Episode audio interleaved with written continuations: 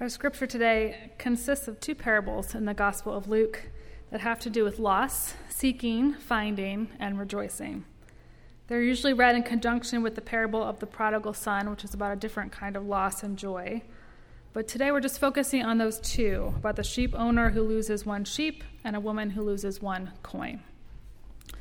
So listen now for the word of God from Luke chapter 15, verses 1 through 10. Now all the tax collectors and sinners were coming near to listen to him. And the Pharisees and the scribes were grumbling and saying, This fellow welcomes sinners and eats with them.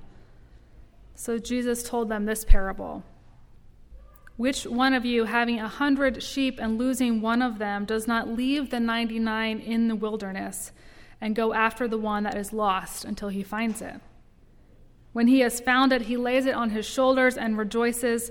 And when he comes home, he calls together his friends and his neighbors, saying to them, Rejoice with me, for I have found the sheep that I lost.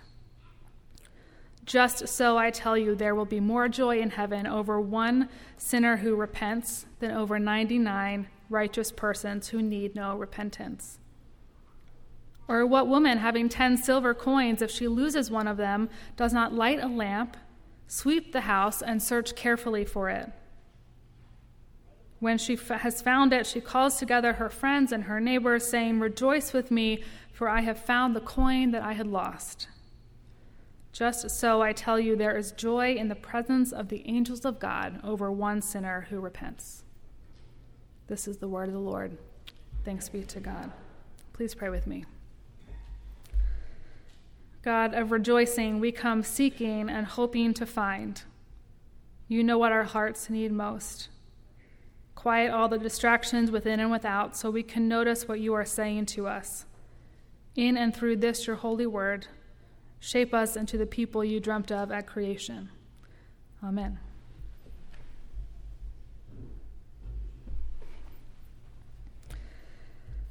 Whenever we encounter biblical stories with such evocative images, whichever character or dynamic we resonate with the most says a lot about us and our understanding of how God works in the world.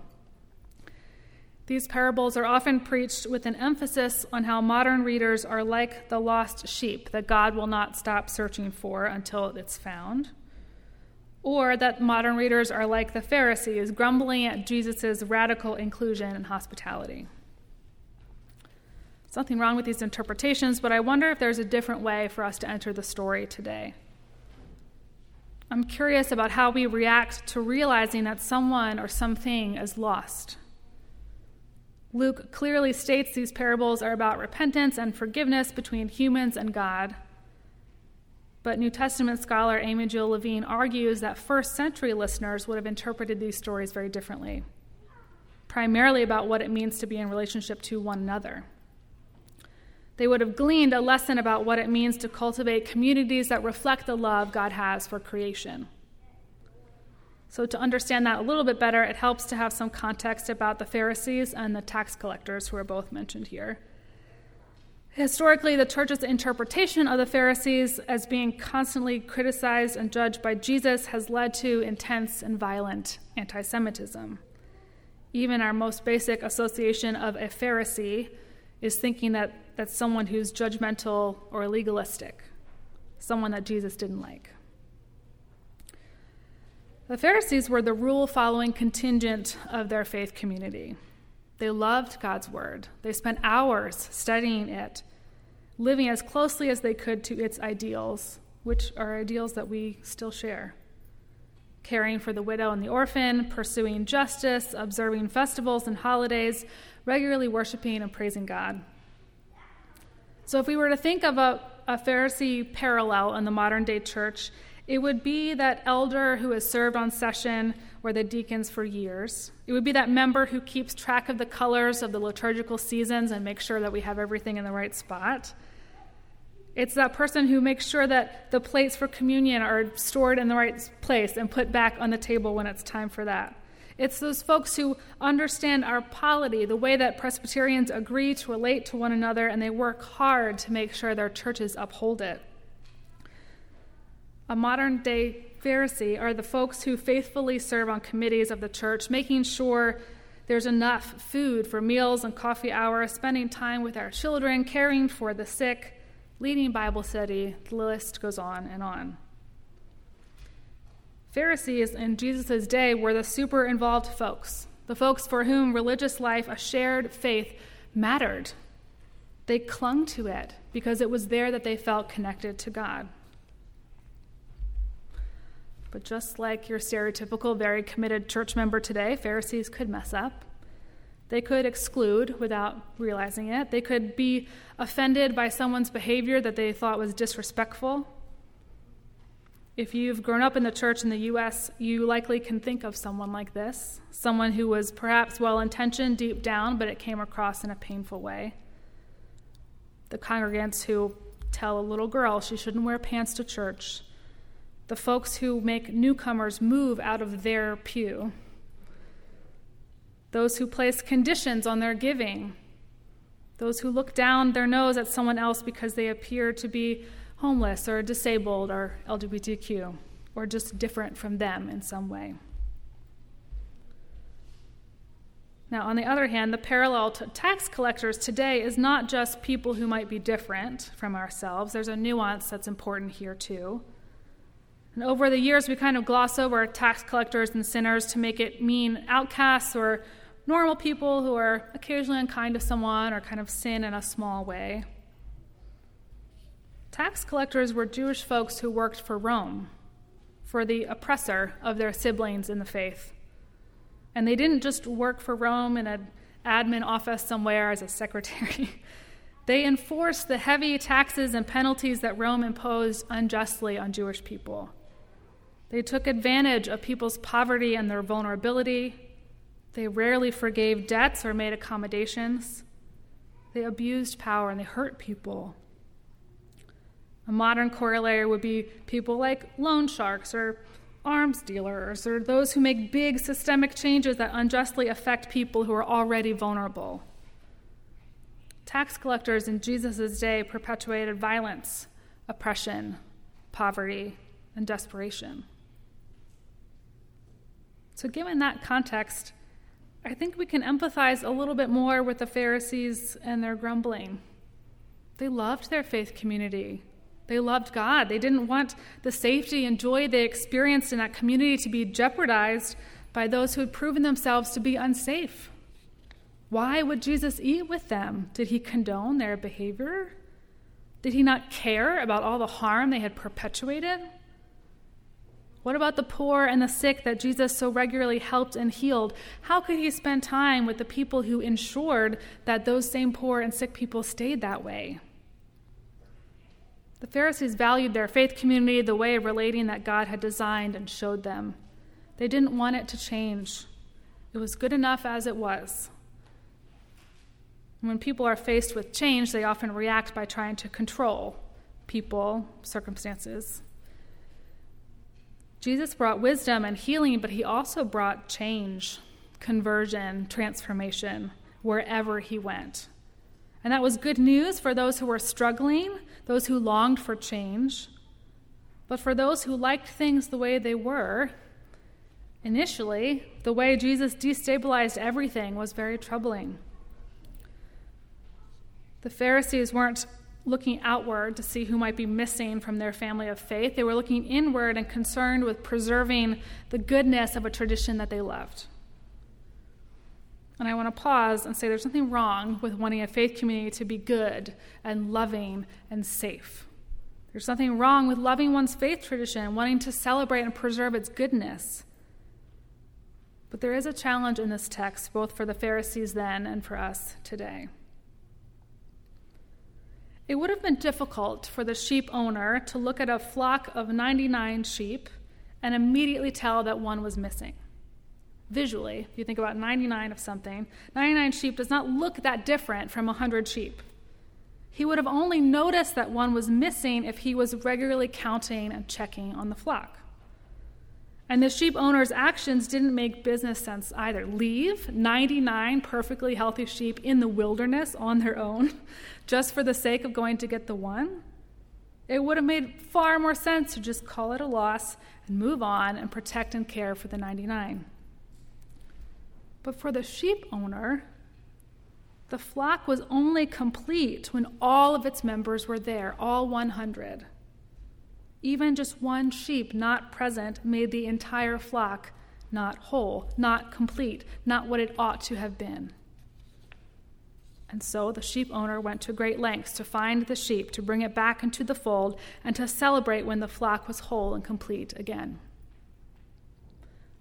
There's a similar value difference in the parable of the woman with the lost coin. If visually, if you look at a pile of quarters, it would be hard to know if you had eight or ten or twelve in your hand. If she still had nine, it would be hard to know that that one was missing unless she counted those coins regularly. And similarly to the sheep, if she only had nine, she's only lost one, it might have seemed silly to go searching just for that one. She still has a nine, that's still pretty good. But for her, that stash of coins was incomplete at nine. It needed 10 to be whole. So, why? Why would Jesus set up the parables in that way? Why was one sheep just as valuable or even more valuable than 99 other ones? Why was finding one coin just as important as holding on to the other nine? In both of these stories, Jesus described people who took stock of something, who understood all the pieces needed for their collection to be whole. They assessed, they evaluated, they checked to make sure their collections were complete, that nothing was missing. Now, a traditional reading of this parable draws comparisons between the sheep owner and the woman and God, that God will always search for us when we're lost, which is true. Unlike other parables, both of these have explanations tacked on the end that scholars speculate was Luke's commentary. If this was like most of Jesus' other parables, for example, the ending would go something more like this and when the sheep owner comes home, he calls together his friends and his neighbors, saying to them, Rejoice for me, for I have found my sheep that was lost. And it wouldn't have this extra thing about there will be more joy in heaven over one sinner who repents. But those comparisons have limits. God can never lose us. Earlier in Luke, Jesus assured his listeners that even the hairs on their heads were counted by God. So, what if we read this not as if God was the woman or the sheep owner, but that we are the ones who lose things? What if we are the ones who don't realize that something is missing? What is the challenge and call then? The sheep owner and the woman with the coins regularly took stock. They counted. They asked themselves, What's missing? Who's missing? And when they noticed what was missing, they went searching high and low until the group was made whole again. So I want to run with this imagining for a bit. Perhaps the flock of sheep and the collection of silver coins could represent our faith community today, which means that when one person is missing from the faith community, we are called to go seek them out, invite them to come back home, and celebrate when they show up. It means we're called to, stick, to take stock, to count, to look around regularly and ask, who's missing? Because on this side of heaven, there's always someone missing, someone who needs to know that God loves them, someone who's been hurt by the church and is walking through life lonely and isolated. In a church building like this one, it can be easy to lose sight of this sometimes. I come from a very small church background. There's no way to sneak in the last pew and sneak back out. It was small enough to notice everyone and everything, for better or for worse. And it meant that it was easy to notice when someone was missing. We missed their trembling soprano voice. We noticed the empty pew. We missed their thoughtful prayer requests. We, we could notice who was missing. And it also meant that every time someone crossed the threshold and added to the gathered community, every time someone came and got us closer to like a, a critical mass, there was deep joy in that room. Not just in my heart as a pastor, but in the community itself. The scripture talks about rejoicing in heaven and joy in the presence of angels whenever one sinner is welcomed back into the fold. When a community is whole, when it takes a step in the direction of wholeness, there is joy. But in a larger space like this, and within a larger community like this one, I think we're around 200 members strong right now, it's a little harder to notice who's missing. And it's easier to not ask that question. There's all these other things going on. We tend to spread out here at Old Pine a little bit. And these, the way that makes it a little bit harder has some really powerful implications. Like the sheep owner or the woman who lost the coin, we can fail to notice. We can lose track of each other. But that doesn't mean we can't go out in search of them again.